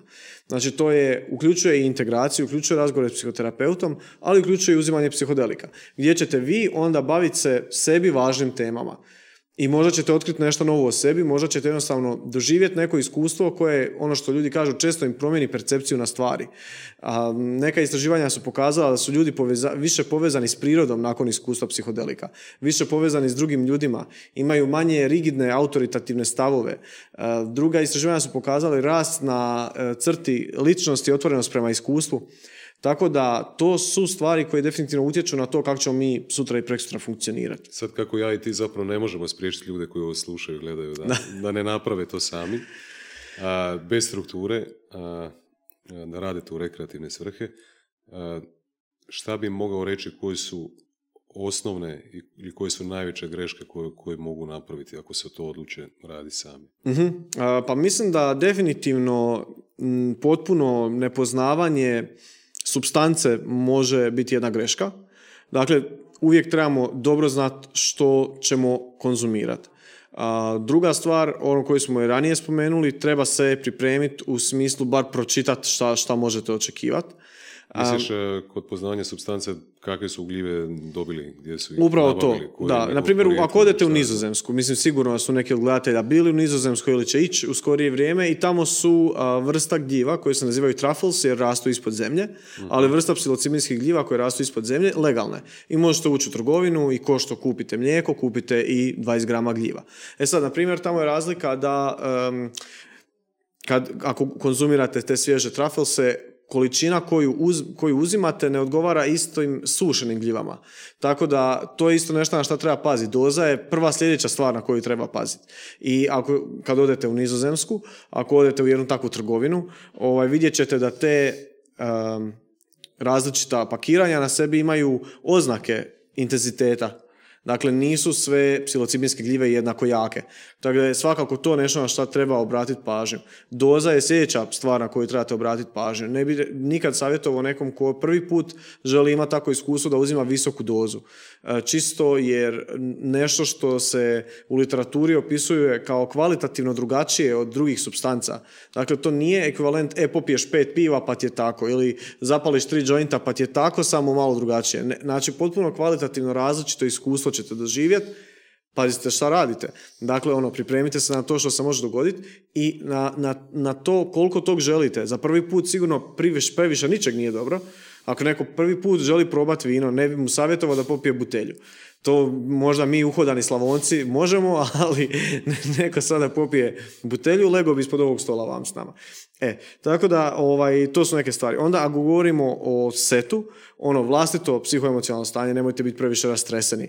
To je isto nešto na što se pazi. A pogotovo ako imate povijest psihoze, skizofrenije, bipolarnog poremećaja ili bilo čeg tog užoj obitelji, to su neki, ono, ajmo reći, crvene zastavice na koje treba paziti. Ne, ono, zato... Šta, se može takvim osobama dogoditi, recimo, koji imaju povijest psihoze, što si rekao, šizofrenije? Šizofrenije i bipolarnog poremećaja. Pa, šta, iskreno, bi se, šta bi se moglo uopće dogoditi takvim pa, Nismo sigurni. E, nismo sigurni, ali se takve osobe najčešće isključuju iz istraživanja, zato jer jedan neuroznanstvenik je to dobro objasnio preventivno isključili iz istraživanja ili se pa preventivno, nešto dogodilo? Pa... Ne, preventivno, zato što 60-70 godina tamo kad je bio prvi val istraživanja, oni su čak i ljudima sa sizofrenijom davali uh, LSD. I oni su rekli da nisu vidjeli ni poboljšanja, ni neke negativne posljedice. Ali um, jedan neuroznanstvenik je to dobro objasnio da ako zamislimo rigidnost mozga na kontinuumu, ono što ćete naći na lijevoj strani kontinuuma, gdje su rigidniji, ajmo reći, gdje je ta rigidnost veća, tamo ćete naći ovisnosti, anksioznost, depresiju.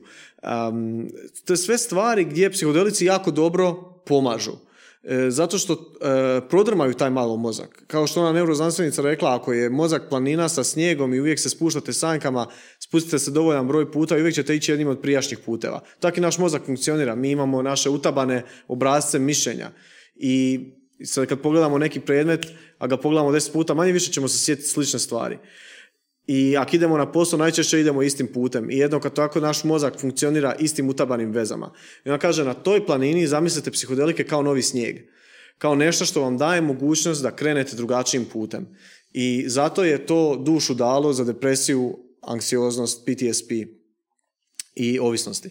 S druge strane, znači na drugoj strani to kontinuuma, mi prosječni ljudi smo negdje u sredini bez dijagnoze, a na drugoj strani kontinuuma su psihoza, sizofrenija, gdje te rigidnosti nedostaje, gdje e, mozak puca u različitim smjerovima, gdje se odvaja od stvarnosti u nekim e, slučajevima. I e, tu, je, tu je onda pitanje koliko je uopće za ta stanja pozitivno uzimanje psihodelika u smislu da li, ono, da li to može pomoći tim ljudima. Zapravo poanta je uzimanje tih psihodelika i u, i u ovaj, terapijske svrhe kao i u, u razvojne recimo svrhe sa zdravim ljudima, da se malo odmakneš od svojih uobičajenih obrazaca, stavova, uvjerenja, da dobiješ nekakav svježu perspektivu na, na, na, sebe i na svoj život, da bi se odmaknio od nečega kako bi po prvi puta vidio nešto, jel? Da. I zapravo da. dobije mogućnost.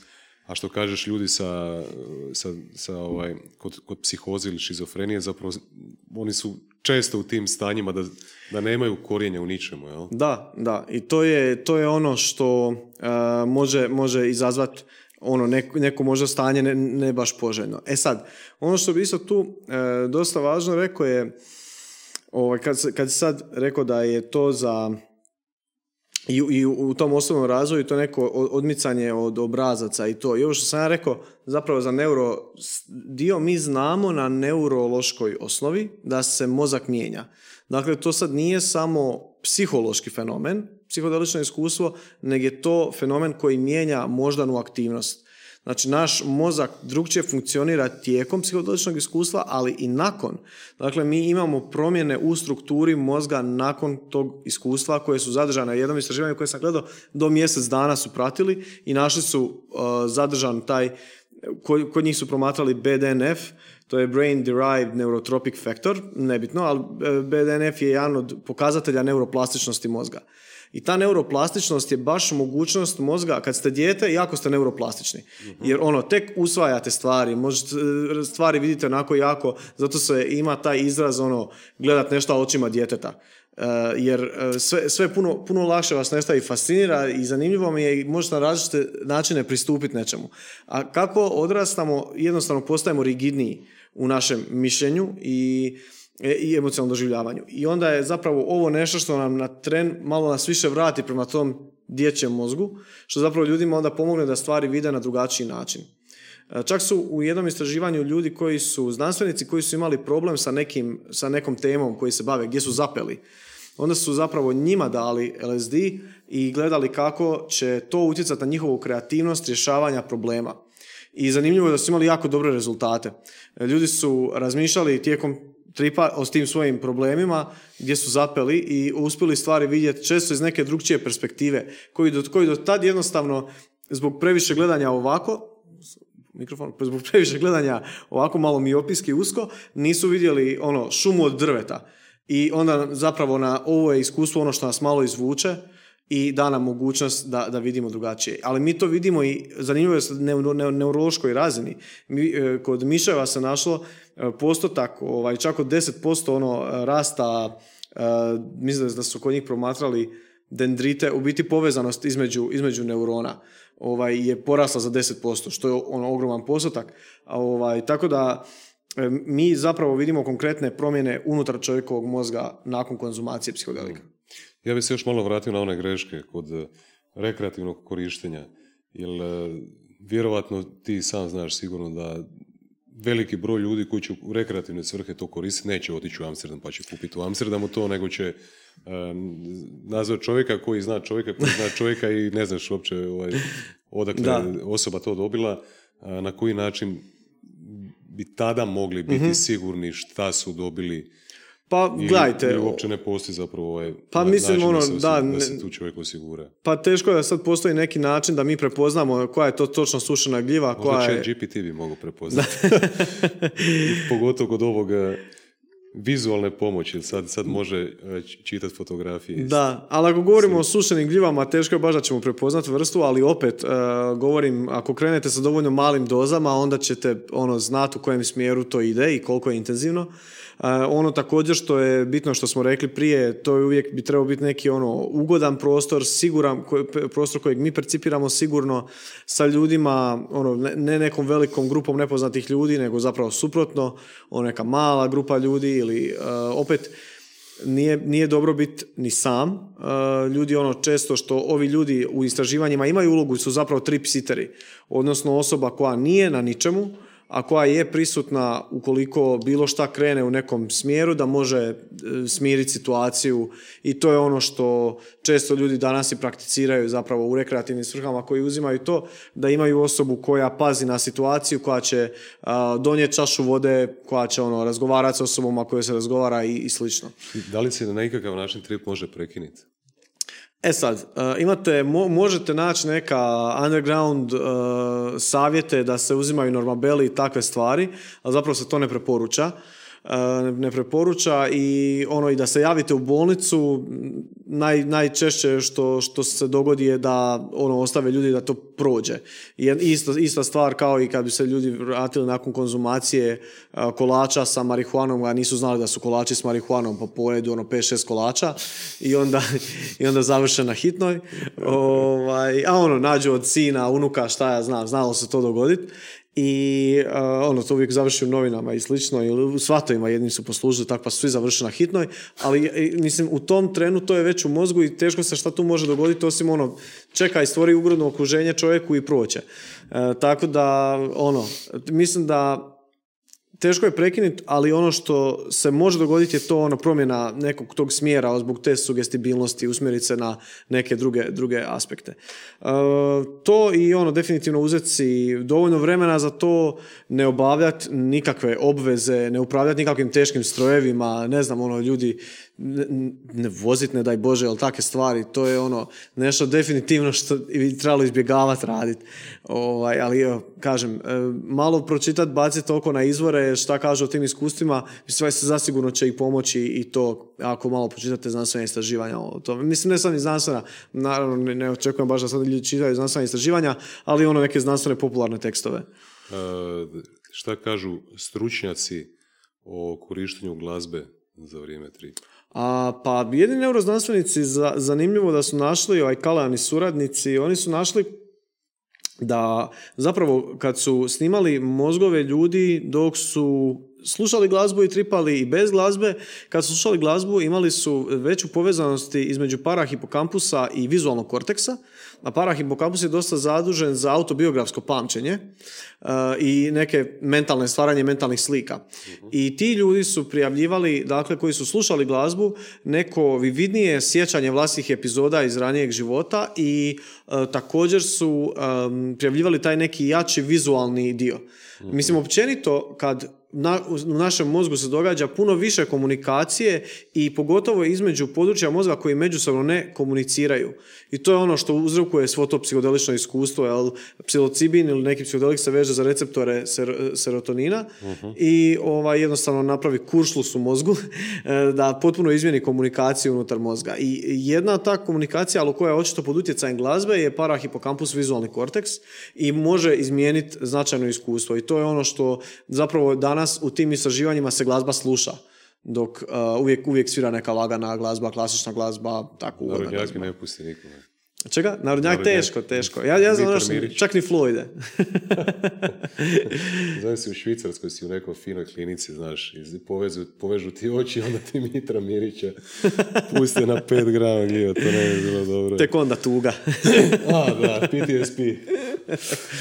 A, ajde, molim te, opiši ovaj, meni i, i, i pratiteljima a, šta se točno događa u mozgu za vrijeme ovaj, korištenja psilocibina. Da, pa evo, ovaj, možemo uzeti primjer uh, psilocibina, jer je on, ajmo reći, nekako najviše istražen. Uh, MDMA malo drugačije djeluje na mozak, kao što sam ranije spomenuo, ovaj, važni su ti utjecaji na amigdalu i na ovaj, prefrontalni korteks. Kod psilocibina, recimo, psilocibin i psilocin kad se razgradi, kao takav, kao molekula, dovoljno je sličan serotoninu da se zakvači za naše receptore serotonina. I zapravo ne događa se ono što ljudi misle, a sad meni to ono, izlučilo sav serotonin pa će sutra imati neki downfall. Nećeš jer tvoje, tvoj serotonin je na mjestu gdje je i bio, ali je molekula koja je dovoljno slična, zakvačila se za, za receptor i ajmo reći aktivirala te serotoninske puteve. Komunikacija je značajno izmijenjena na način da dijelovi mozga koji ne komuniciraju ili jako malo komuniciraju jednom počinju komunicirati i um, zbog toga se... dijelovi mozga međusobno Da, i zbog, tako je. I zbog tog se, ono, dje, ajmo reći, stvara neka izmijenjena percepcija. Ljudi mogu, ono, ne znam, neko kažu da čuju boje, ili vide zvukove. E, to je ono što se događa kod sinestezije zapravo, gdje su gdje dijelovi mozga, naj, najpopularnija hipoteza zašto sinestezija postoji kao takva je da dijelovi mozga koji ne trebaju komunicirati, komuniciraju. Ovo je što je dosta zanimljivo stanje, to se može desiti bilo kojim. Neki ljudi jednostavno žive tako. Mislim, ja znam neke ljude kojima je sedmica plava, a, a petica je crvena. Jednostavno oni znaju da je tako, mada ne znaju zašto je to tako, ali njima svaki broj ima svoju boju. Ovo, to je neki, ajmo reći, blagi oblik sinestezije. A dok neki jači oblici, ono, vide te boje, kad neko spomene broj, uvijek vide boje. Ja, jako zanimljivo stanje uma. A, da, ajmo reći, mogu se dogoditi neke sinestetski momenti u toj komunikaciji. Ono što također se događa je neka senzorna preplavljenost, e, u smislu da senzacije koje osjećamo doživljavamo intenzivnije, i one koje, ajmo reći inače, ne primjećujemo, odjednom postaju primjetne. Ili one koje su jako običajene, odjednom postaju zanimljive. Primjer je, ne znam, evo je sad ova košulja na meni, ova, ja znam da je ona na meni, ali nije da ju osjećam cijelo vrijeme na svom tijelu. Ali, i to je zbog uloge talamusa u našem mozgu. Talamus je kao filter. Mi cijelo vrijeme imamo sve senzorne informacije, dobivamo, ali talamus kaže pročisti ono što ti je bitno trenutno osjetiti, a to je najčešće ono stvari koje, um, koje su nam sezorno bitne na dodir da osjetimo ili da vidimo. I on kaže, ok, ovo je nebitno, ovo nam trenutno nije u pažnji, nije nam bitno za preživljavanje, nije nam bitno za ono task at hand, zanemari to. E, ono što psihodelici naprave je taj malo talamus poremete i onda taj filter baš ne radi više najbolje. I zato odjednom osjetimo ono jako puno senzacija koje inače ne osjetimo. Iako su one zapravo uvijek prisutne tu, ali samo osjetimo na drugačiji način. Fokus nije na njima zapravo. Da, da. I odjednom je ono kao ta malo prepravljenost senzacijama se zna javiti. Vizualne distorzije i kad zatvorimo oči, taj neke, ajmo reći, mm, taj halucinogeni dio psilocibina, to je da vidimo fraktale, da vidimo neke vizije, možemo se zamisliti u različitim scenarijima, uh, ili taj neka duboka mistična iskustva, takve vizije, to je ono što se događa na visokim dozama, uh, gdje ono možemo i vidjeti sebe iz trećeg lica i svašta možemo proživjeti vlastitu smrt. Ovaj, ali da, te, te neke stvari. Uh, vizualnog korteksa je baš, što sam rekao, na primjer, komunikacija s mozgom, sa dijelovima mozga gdje inače ne komunicira i izmijenjeno djelovanje vizualnog korteksa kao takvo je zapravo omogućeno onda i kad mi zatvorimo oči, nije nam mrak, nego možemo vidjeti stvari.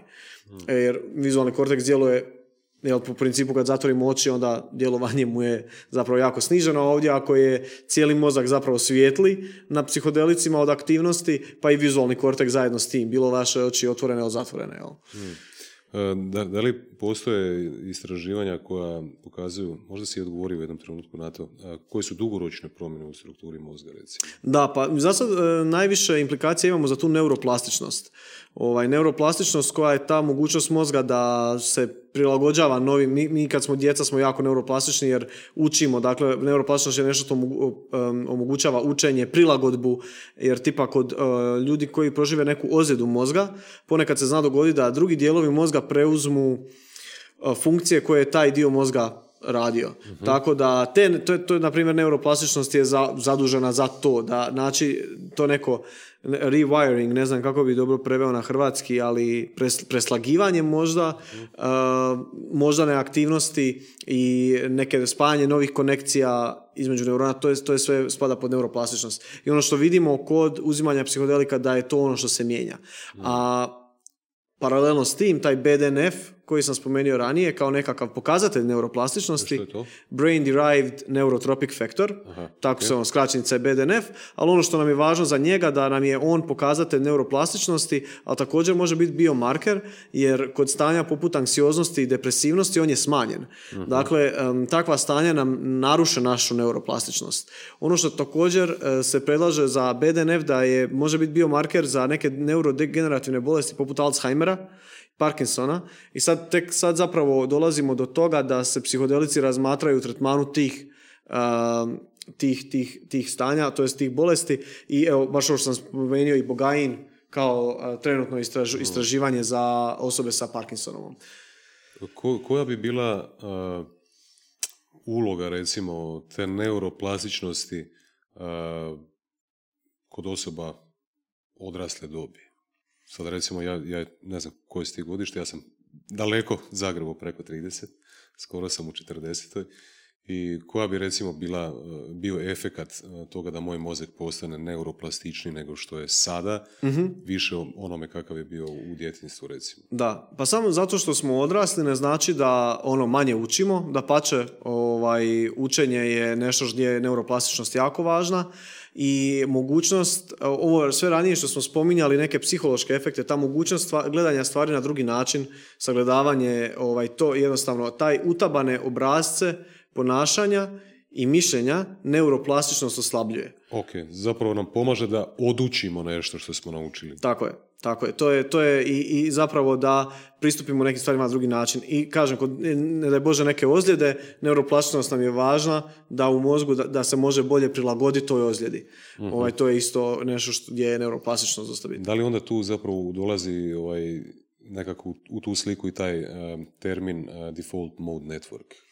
Pa Isto ne, što si spominjao ovaj, kao utabane staze. da i ne. Da i ne. E, o- Šta, šta bi bio onda default mode network? Ovaj, da, i samo još jedna stvar, sam se sjetio gdje je neuroplastičnost dosta bitna, je pamćenje. Aha. E, Da, i zato je zapravo isto kod neurodegenerativnih bolesti, ono pamćenje je jako oštećeno jer je zapravo propadanje mozga jako vezano uz to, iz neuroplastičnost. Tako da je ono neuroplastičnost je nešto što nam je super za pamćenje. Um, Default mode network? Default Mode Network je...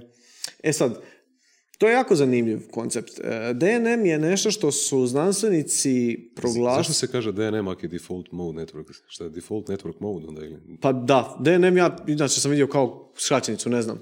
Ali da, DMN, možemo i DMN reći. Ja sam blesao, pa me zanimaju stvari. ja iskreno nisam nikad primijetio da su obrnuli slova. Nisi nikad? Ali ja sam malo disleksičan pa. Ovaj, to ne bi bilo ništa, ništa čudno ovaj, da sam ja napisao krivo 20 puta pa sam sebe uvjerio da je tako. To je isto moguće. Ovaj, ali default mode network ili default network mode eh, je eh, ono što su znanstvenici proglasili biološkom osnovom ega. I to je jako zanimljivo, ono, kad je Freud prvi, prvi put ono, spominjao koncept ega, odnosno popularizirao ga do, do, do toj razine da ga danas izjednačujemo sa Freudom. Ovaj, ali ego je najčešće taj nekakav, od- mislimo na taj osjećaj sebe, jel, sebstvo, self, kako god. e, I ono što se pokazalo da kada mislimo o sebi, da kada nam da neko nekakav primjer, tipa nekakav pridjev osobe, može neki primjer. Čelav, Čelav, ok, dobro, može. zgodan. Zgodan, zgodan. Ovaj, E sad, kad, kad neko kaže razmišljaj o zgodnosti, seksi pilu, kao konceptu, ili o čelavosti kao konceptu, tad e, je ono, mozak nam razmišlja o tome, ali kad kažeš ra- razmišlja, o sebi kao čelavom, o čelavoj osobi ili kao zgodnoj osobi, E onda nam se default network mode pali. Dakle, to je, um, on je uključen zapravo, to je nekakav uh, osnovni, osnovni mehanizam koji je upaljen kad mislimo o sebi.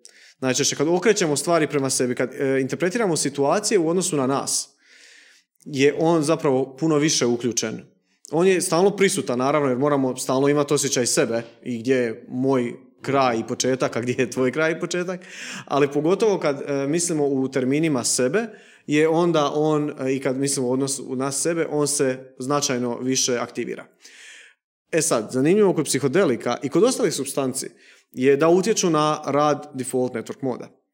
Ako si ikad pričao sa osobom na kokainu, možeš zaključiti šta se događa sa e, default network modom ili sa bioegom ili sa DNM-om, kako ćemo ga nazvati. Očito je ego Napuhan do kraja. Apsolutno. Oni jako lako interpretiraju stvari u odnosu na sebe i nekako sve. I... Znaju gdje su oni, gdje, gdje, gdje završavaju oni gdje počinje upravo, ostatak svijeta. Upravo to. I nekako su oni jako veliki u toj slici mm. ovaj, gdje su oni, a gdje je mm. ostatak svijeta. Mm.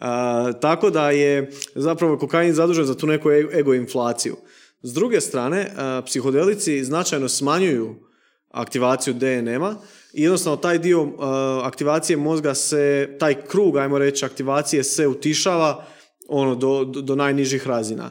I ako govorimo o ego smrti, to govorimo zapravo o potpunoj, po, potpunom gubitku nekog to doživljaja granice gdje ja završavam, a gdje svijet počinje. I kad ljudi kažu nakon intenzivnih, ali opet govorimo, to govorimo o visokim jako dozama, gdje ljudi imaju to iskustvo ego smrti, to neće se dogoditi na nekoj niskoj dozi, za, to su stvarno ono potrebne visoke doze.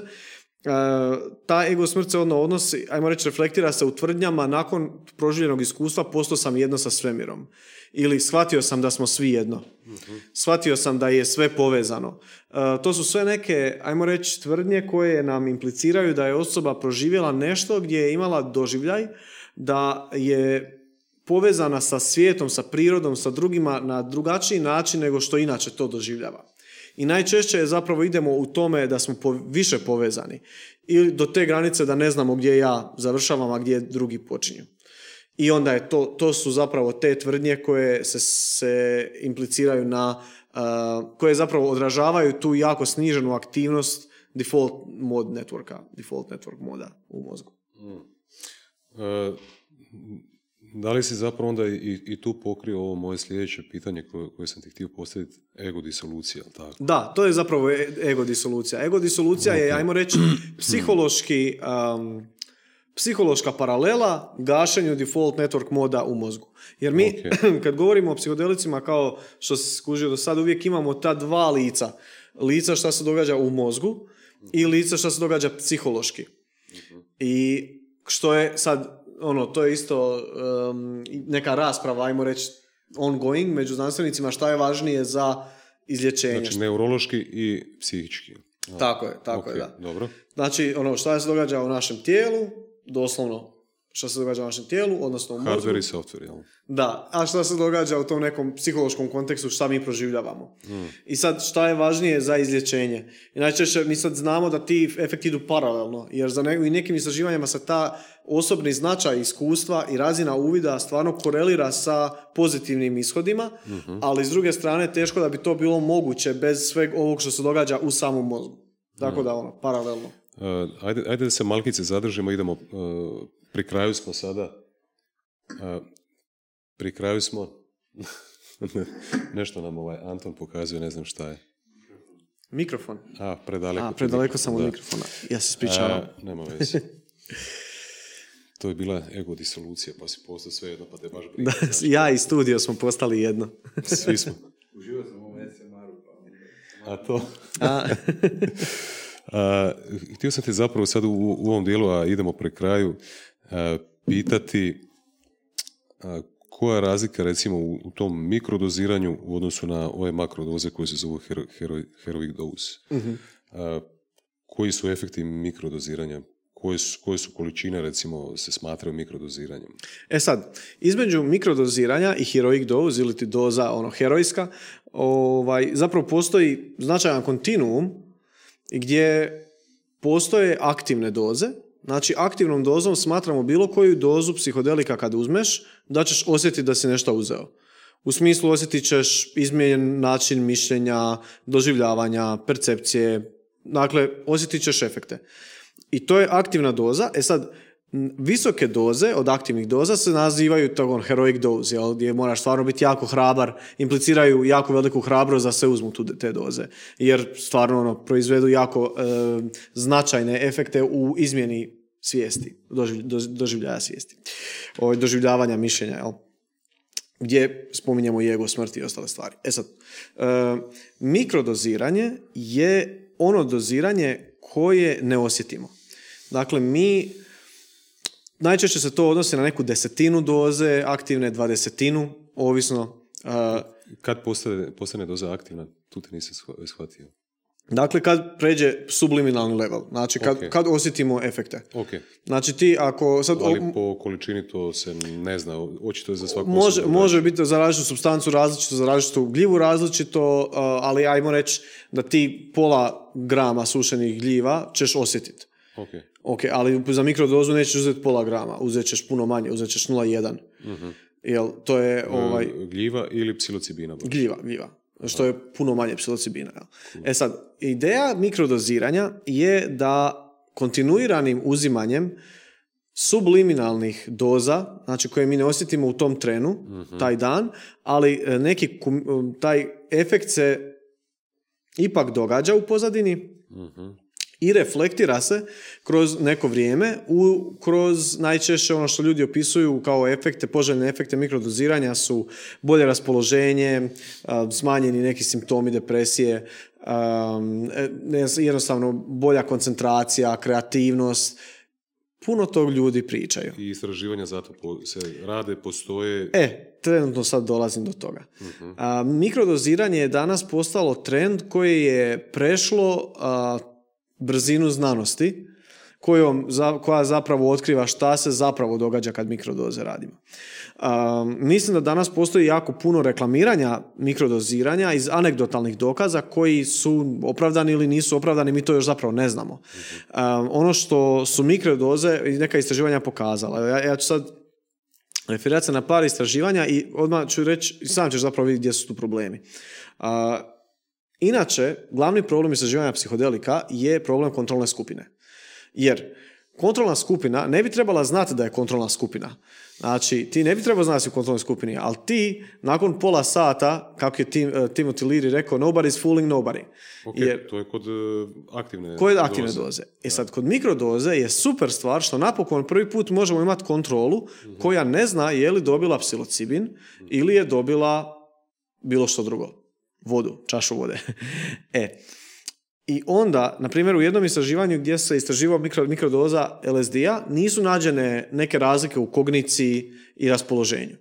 A, s druge strane, to su ta neka, opet, dosta, ajmo reći, usko su gledala ta istraživanja, možda su nekim drugim stvarima do, do- došlo do promjena, ili možda su jednostavno trebali još varirati te koliko dugo uzimaju, koji protokol, jer postoji puno protokola kako uzimati mikrodoze. Tipa jedan dan uzimaš pa dva dana ne, pa jedan uzimaš onda ili ovaj, ima od pol uh, ovoga stameca naj, najpoznatijeg danas u izučavanju svijeta gljiva, o, ima njegov protokol koji je drugačiji.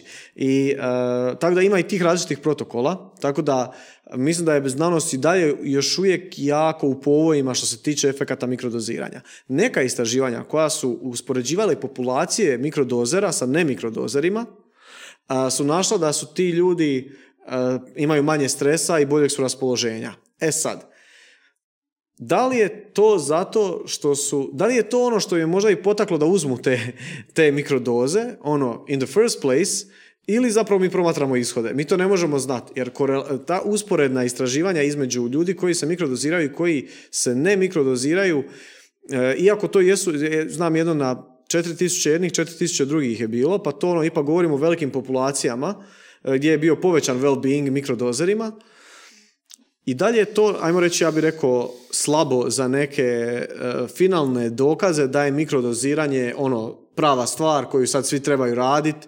Ono što je pozitivno, ajmo reći, baš što sam ja navik, na, našao kad sam čitao istraživanja, nema nekih negativnih e, lju- posljedica koje ljudi prijavljuju koji su bili u ovoj skupini mikrodozera, jer to su stvarno subliminalne doze.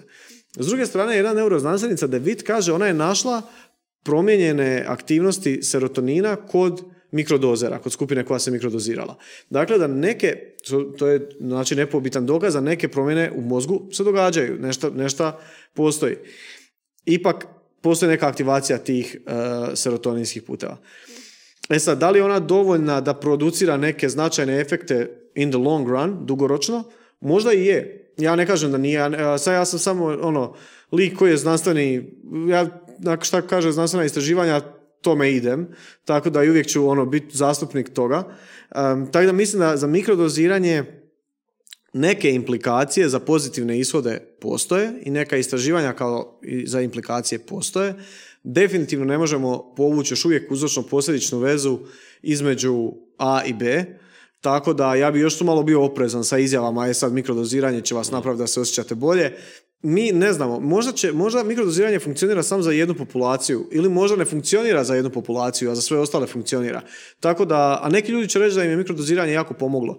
I u How to Change Your Mind to malo je jedini minus možda tog serijala je meni što nisu malo uh, više kritičan pristup uzeli mikrodoziranju, nisu naveli neka istraživanja, nego su samo tu neku ono anegdotalnu priču zauzeli i uh, napravili su intervju s jednom ženom koja je bila suicidalna i, ili bila klinički depresivna jednog to dvoje ili oboje, što često ide zajedno. Ovaj, I onda kao jedino je mikrodoziranje što je pomoglo. Da li je to mikrodoziranje što je pomoglo, da li je to bio placebo? To je ono, mislim, placebo nije mal, mal efekt kao što znamo, može svašta. Tako da, ono, ja ne bi išao sad toliko daleko kad kažem, e, to je sad super, ali da, da neke implikacije postoje, da bi to moglo biti pozitivno, definitivno da postoje. Ja bi iskomentirao ovako, kako kaže Edo Majka, objektivno ne postoji, subjektivno se ne broji. a isto što mi je palo na pamet, kad, kad e, spominješ mikrodoziranje, odmah mi padnu na pamet ovi Silicon Valley, ali mm i, startup e, kulture i tako dalje. Možda Silicon Valley bude jednog dana preimenovan u Psilocybin Valley, a ne Silicon Valley. Da, oni jako vole tu cijelu kulturu. Da. Ovaj, oni, oni uvijek traže neki edge. Da, da, da, da, Šta me može dignuti na sljedeću razinu, da, da, budem bolji od konkurencije. Uh, uživao sam, uh, hvala ti na gostovanju, uh, veselim se konferenciji. Ljudi isto ako vi možete, ovaj, dođite, nema više karata, nadam se da je neko od vas ovaj, već dobio karte. Baviš se sa izuzetno bitnim radom, prema mom mišljenju, kao kroz, kroz ove teme e, psihodelika, a isto tako i kroz ove druge teme koje uključuješ u nepopularnu psihologiju i veselim se gledati tvoj rast i razvoj i gdje će to sve skupo otići. Pa evo, puno hvala na lijepim riječima i e, drago mi ja se vidimo na konferenciji. Hvala na pozivu i hvala na otvaranju prostora za, za ovu temu koja mislim da je za hrvatsku javnost, pogotovo za ljude koji su u nekim stanjima ovaj, gdje im to može pomoći. Mislim da je ovo osvještavanje ove teme korak bliže tome da, da, da im stvarno bude bolje jednog dana uz pomoć ovoga. Tako da, evo, velike zahvale. Hvala tebi isto. Bok ekipa.